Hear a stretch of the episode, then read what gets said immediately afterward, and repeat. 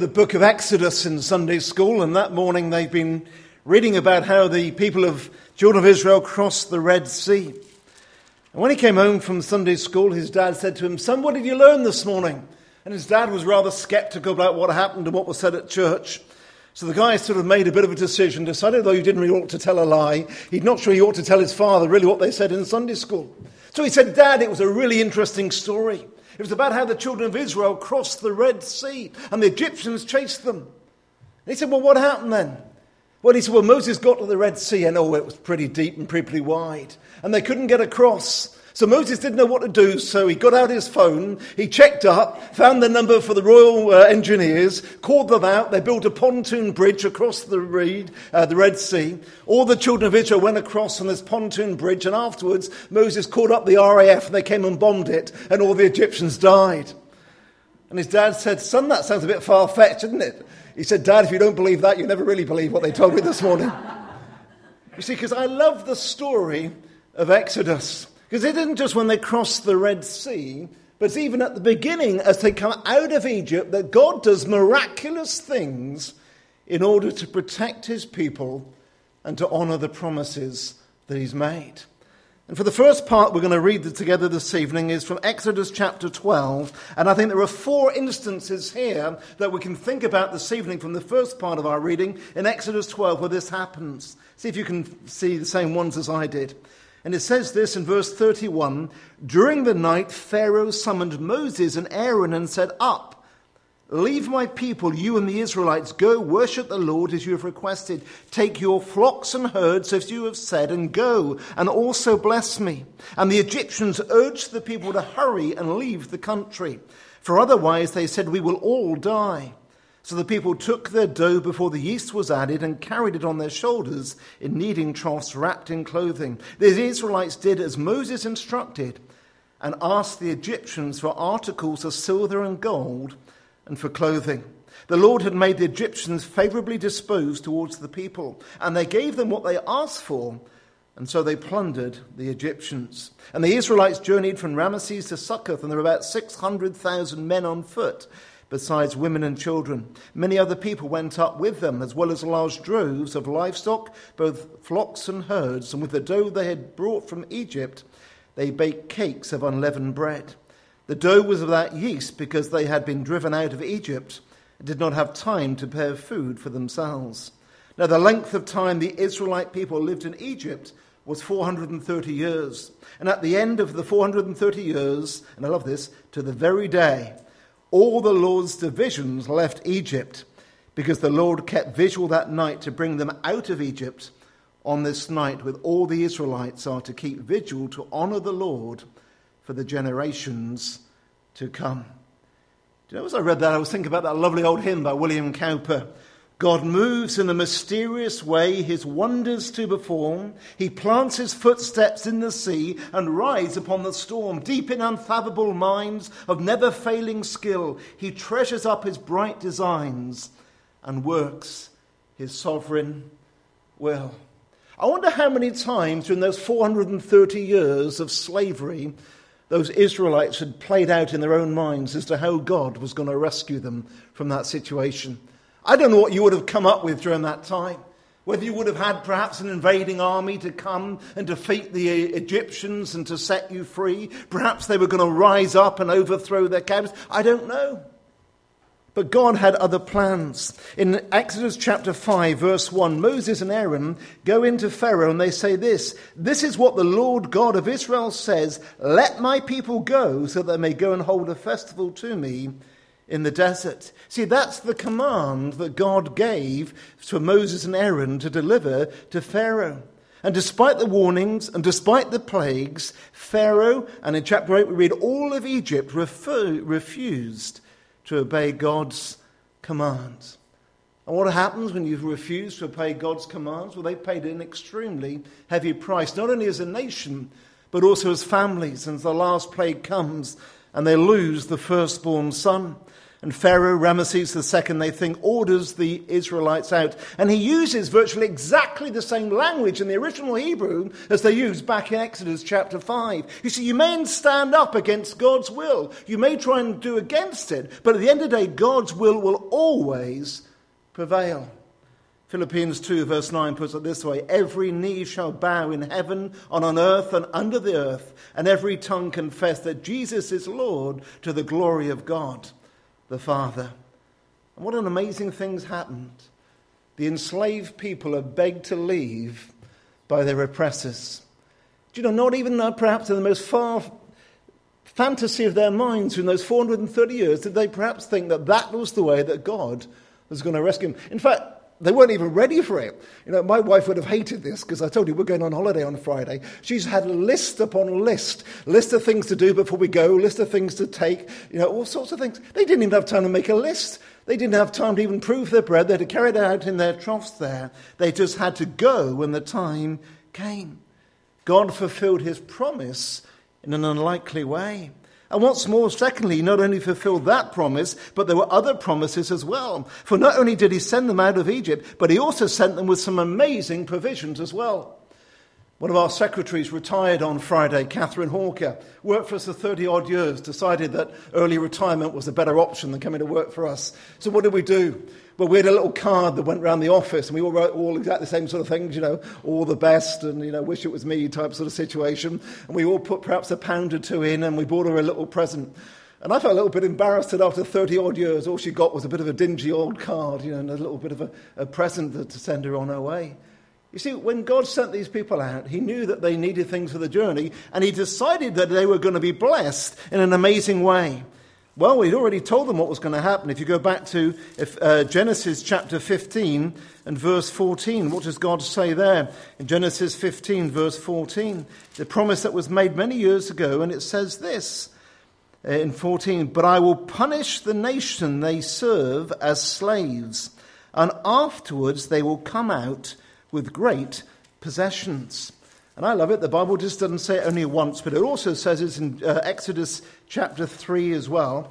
And we read there in chapter 3, verses 21 and 22. It says this, "I will make the Egyptians favorably disposed towards this people, so that when you leave, you will not go empty-handed. Every woman is to ask her neighbor and any woman living in her house for articles of silver and gold and for clothing, which you will put on your sons and daughters. And so you will plunder the Egyptians."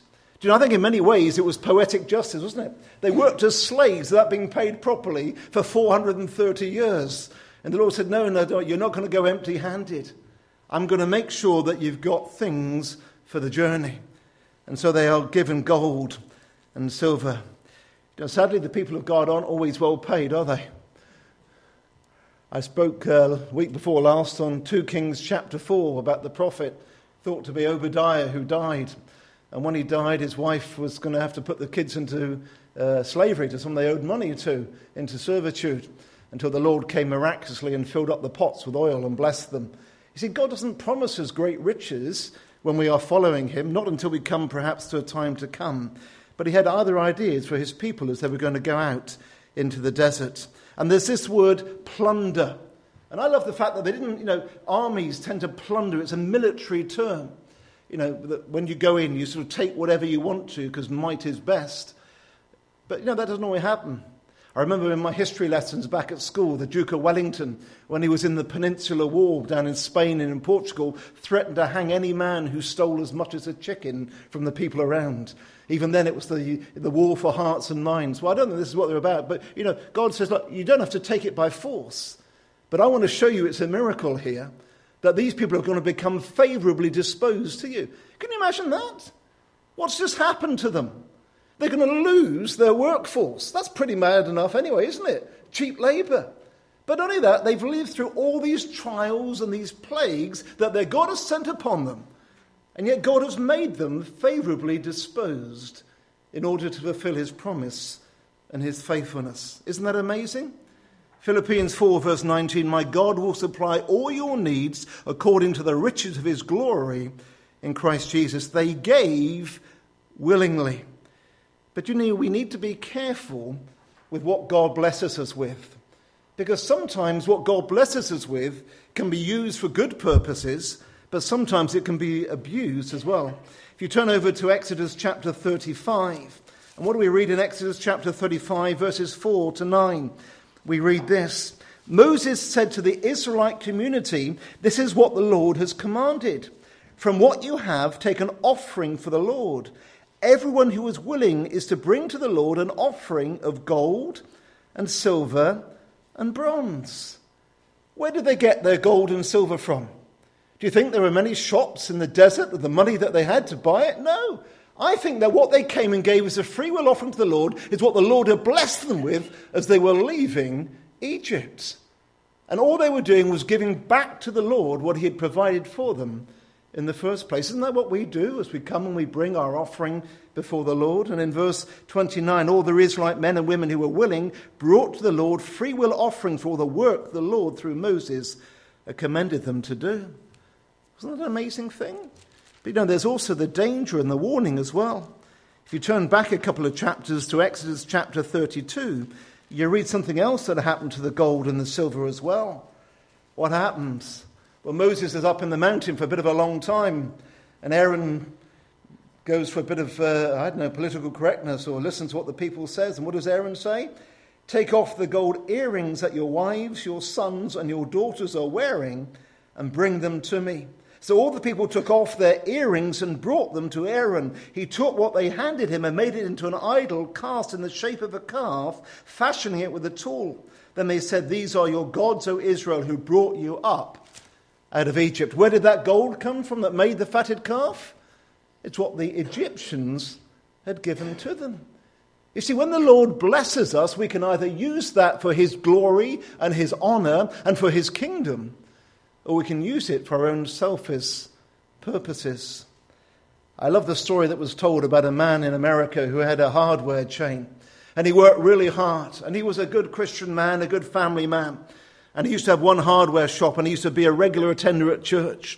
But as the business grew and as the Lord blessed him and he had a whole chain of hardware shops, he suddenly found out he was far too busy, and he stopped going to church on a Sunday. First of all, it was just occasionally. But then week by week he was not there. And the pastor noticed he wasn't there. And his pastor said, do you mind if I come and have a word with you? So he said, fine. And he turned up. He had to go in between meetings and he was in his office. And after they had a little chat, the pastor said, do you mind if I pray for you? And the guy said, no, fine. And the guy got down on his knees, the pastor, and said, Lord, he said, I pray that you'll send a recession in this business.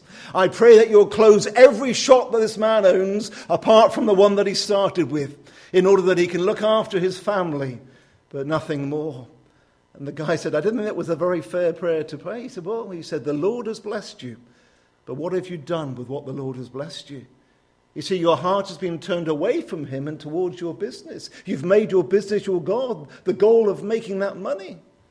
And when God blesses us, we must be very careful about how we use how he blesses us. And the time and the talents and the financial provision that he gives us have got to be for his glory and for his honor. And thirdly, what else does the promise fulfilled? Well, did you notice when we read there how many there were? Well, it says there when they left, I don't know how long it took them to leave, but there were an awful lot of people there, weren't there? 600,000 men on foot. Well, I must say that some commentators differ about whether the word thousand actually means thousand or whether it means family and clans. And in some places you get that word which is translated in Job 16:15, Micah 5 verse 2 and 1 Samuel 10 verse 9 as being a clan instead of being a thousand. Numbers 11:21 and Exodus 38:26 talks about it being 600,000. It was an awful lot of them, wasn't it? How many people went across to Egypt in the first place? Well, there were probably about 70 or so of that family of Jacob that went across there. But what was the promise that had been given in Genesis chapter 12, verse 2? And this is the promise that God fulfilled as they came. It says this, he said to Abraham, I will make you into a great nation, and I will bless you, and I will make your name great, and you will be a blessing. What a great thing. They've grown so much that that promise had been fulfilled. 600,000 of them or so left, plus the women and the children. But I like that as well, that it wasn't just them who left, but they were a bit of a mixed crowd as well that left. There were other people that left with them as well. Many other people went up with them. I don't know who those people are. I keep a little book. I told you, I asked a question when I get them. I'd like to know who they were. You know, commentators again differ. Were these people that had sort of allied themselves to the Israelites? Perhaps they'd intermarried with them. I don't know. Perhaps they were just disaffected people in Egypt who perhaps saw the way that things were going. Perhaps it was other prisoners of war that decided to leave at the same time. I don't know. There's one thing we find out in Numbers chapter 11, verse 4, is that whereas these people go out into the children, with the children of Israel into the wilderness, that they prove a stumbling block for the children of Israel. I remember when I was about to go to school, big school as we called it, I was about 11. It would have been August, early September 1977. And my dad called me in and sat me down. And I was expecting the lecture about, son, this cost me a lot of money, I want you to work hard, I want you to respect your teachers. Not a bit of that at all. He sat me down, he said this, Phil, he said, it's a new start, a new school. He said, I'm very sorry about your family, you're stuck with us, there's not a lot you can do. But be very careful as to who you choose as your friends. Because your friends will see an awful lot about you. Their decisions that you've made to associate with them. You see, the problem was that though these people left with the children of Israel in fulfillment of the promise that was given, they proved to be a stumbling block as well. I have a sister called Mary. She's 18 months older than me. We used to fight like cat and dog as we were growing up, but we love each other dearly, really. She doesn't go to church at all. She says she's a Christian, but has no desire to read God's word or to pray. What is the difference between us? We were both brought up in a loving Christian home, both encouraged, both had our little promise boxes. Remember, I used to have those. I used to hide hers away just to really irritate her.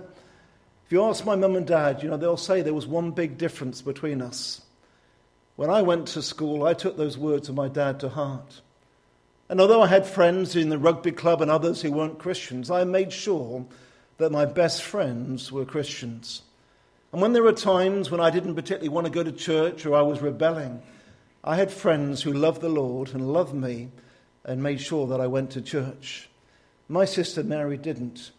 She had friends who used to go out before they were 18, clubbing and drinking and doing all sorts of things. Didn't go too far off the rails, not too rebellious, but nobody who led her back to the Lord.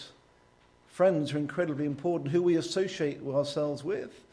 And there is a warning here for the children of Israel that as they go out into the desert, they take these people with them. I don't know why they went with them, but they were going to cause a stumbling block. Be careful who you associate with.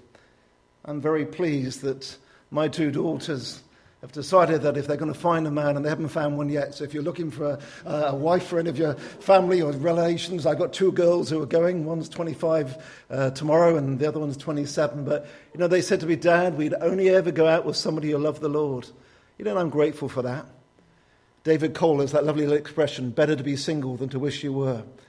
And I've seen so many people that perhaps have said, well, I know what the Lord says I ought to be doing, but they marry non-Christians. And the life has been blighted because of it. We need to be careful who we associate with. And then fourthly, what's that the fourth promise as well? Well, I did repeat it as we read there together, wasn't it? They went out 430 years to the very day. Well, if you turn back to to Genesis chapter 15, you'll find out the promise that was given there. Genesis 15, verses 13 and 14. No, the Lord said to him, know for certain that your descendants will be strangers in a country not their own, and they will be enslaved and ill-treated 400 years. But I will punish the nation they serve as slaves. We read that together. And verse 16. In the fourth generation, your descendants will come back here, for the sin of the Amorites has not yet reached its full measure. Acts 7 and Galatians 3, you'll find out that they were in slavery. Some says 400 years. I don't know whether that's just sort of a rounding up or whether that's just a difference in the start of when you actually measure the period from. But God had not forgotten them. You see, when God fulfills his promise, he does it at the right time. I love the life of Joseph. And it comes to that little verse that's probably taught me more than anything else in Scripture. When Joseph is in prison, and you read that little phrase, after 2 full years. Now, you could read that they were full years because Joseph had been busy in prison. I'm sure he had been. But I read that as well, that it seemed a long time. I don't know whether you had a little pebble and scratched a day off each day. Lord, when are you going to release me? When are you going to free me? But you know, God had his timing that was there to the very day. God will never leave us. God has never forgotten us. God has never forsaken us, but at just the right time.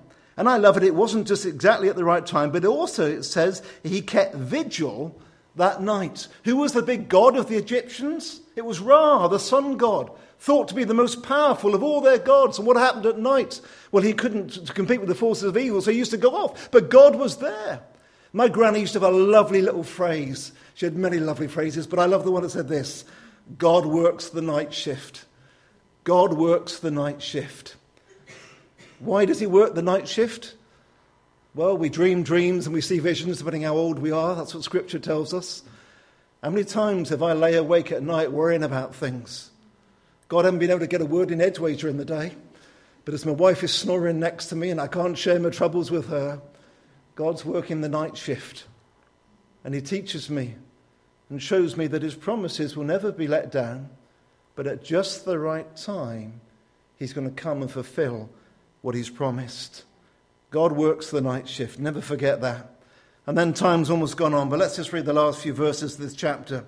Verses 43 onwards. The Lord said to Moses and Aaron, these are the regulations set for the Passover. No foreigner is to eat of it. Any slave you have brought may eat of it after you have circumcised him, but a temporary resident and a hired worker may not eat of it. It must not be eaten inside one house. Take none of the meat outside of the house. Do not break any of the bones. The whole community of Israel must celebrate it. An alien living among you who wants to celebrate the Lord's Passover must have all the males in his household circumcised, that he may take part like one born in the land. No uncircumcised male may eat of it. The same law applies to the native born and to the alien living among you. We could go into this in great depth and great detail, but you know, I think there are a couple of things here we can notice. First of all, God is giving them a visual picture of what he's done for them. I'm getting old now and I tend to forget people's names. There are lots of things I don't forget. I can tell you FA Cup scores going back donkey's years. But, you know, particularly when it comes to writing Christmas cards. My wife, she remembers all our friends, the names of their kids and all the rest of it. I don't know why. But Groucho Marx, who used to be terrible for forgetting people's names. And he used to go up to people and say, hello, nice to see you. What's your name? And if they said Bill, he said, oh, I knew that. But what's your surname? And if they said the surname like Smith, he said, oh, I knew that. Well, you know, that was his way of dealing with it. But for my way, I try and conjure up a picture in my mind so that at the end of the day, you know, I try and remember it. So if the guy is called Orchard, I sort of have visions of like apples growing out of their head. I know, I didn't say it was logical, it's just a bit weird, but it just helps me to remember all the people that I actually meet. It's a visual picture. And this is what he wants them to say. I don't want you to forget what has happened. This has been so amazing what God has done. You would have thought they wouldn't have forgotten it, wouldn't you? It's amazing how many husbands forget their anniversaries, eh? Something amazing's happened. Somebody decided to love them and marry them and they forget it. How can you forget it? But God says, you mustn't forget this. I'm going to give you this Passover. It is so special. And he says it's for those who are part of the covenant. It's not for foreigners who haven't been circumcised. It's not for the servants. It's for all to take part. Verse 47. It's there, this... the whole community of Israel must celebrate it. It's to be eaten inside, 46. It's the community aspect of it. Verse 46, there's no bones to be broken. Perhaps a picture of what happened as Jesus, as not a bone was body, as he was our Passover lamb upon that cross. It's the instruction that's given that we must remember what was done for us. It's an important visual picture, and it's an important thing that we do at communion. 1 Corinthians, that 11 is given, in 1 Corinthians 11, isn't it? That warning that's given that we mustn't eat or drink unworthily.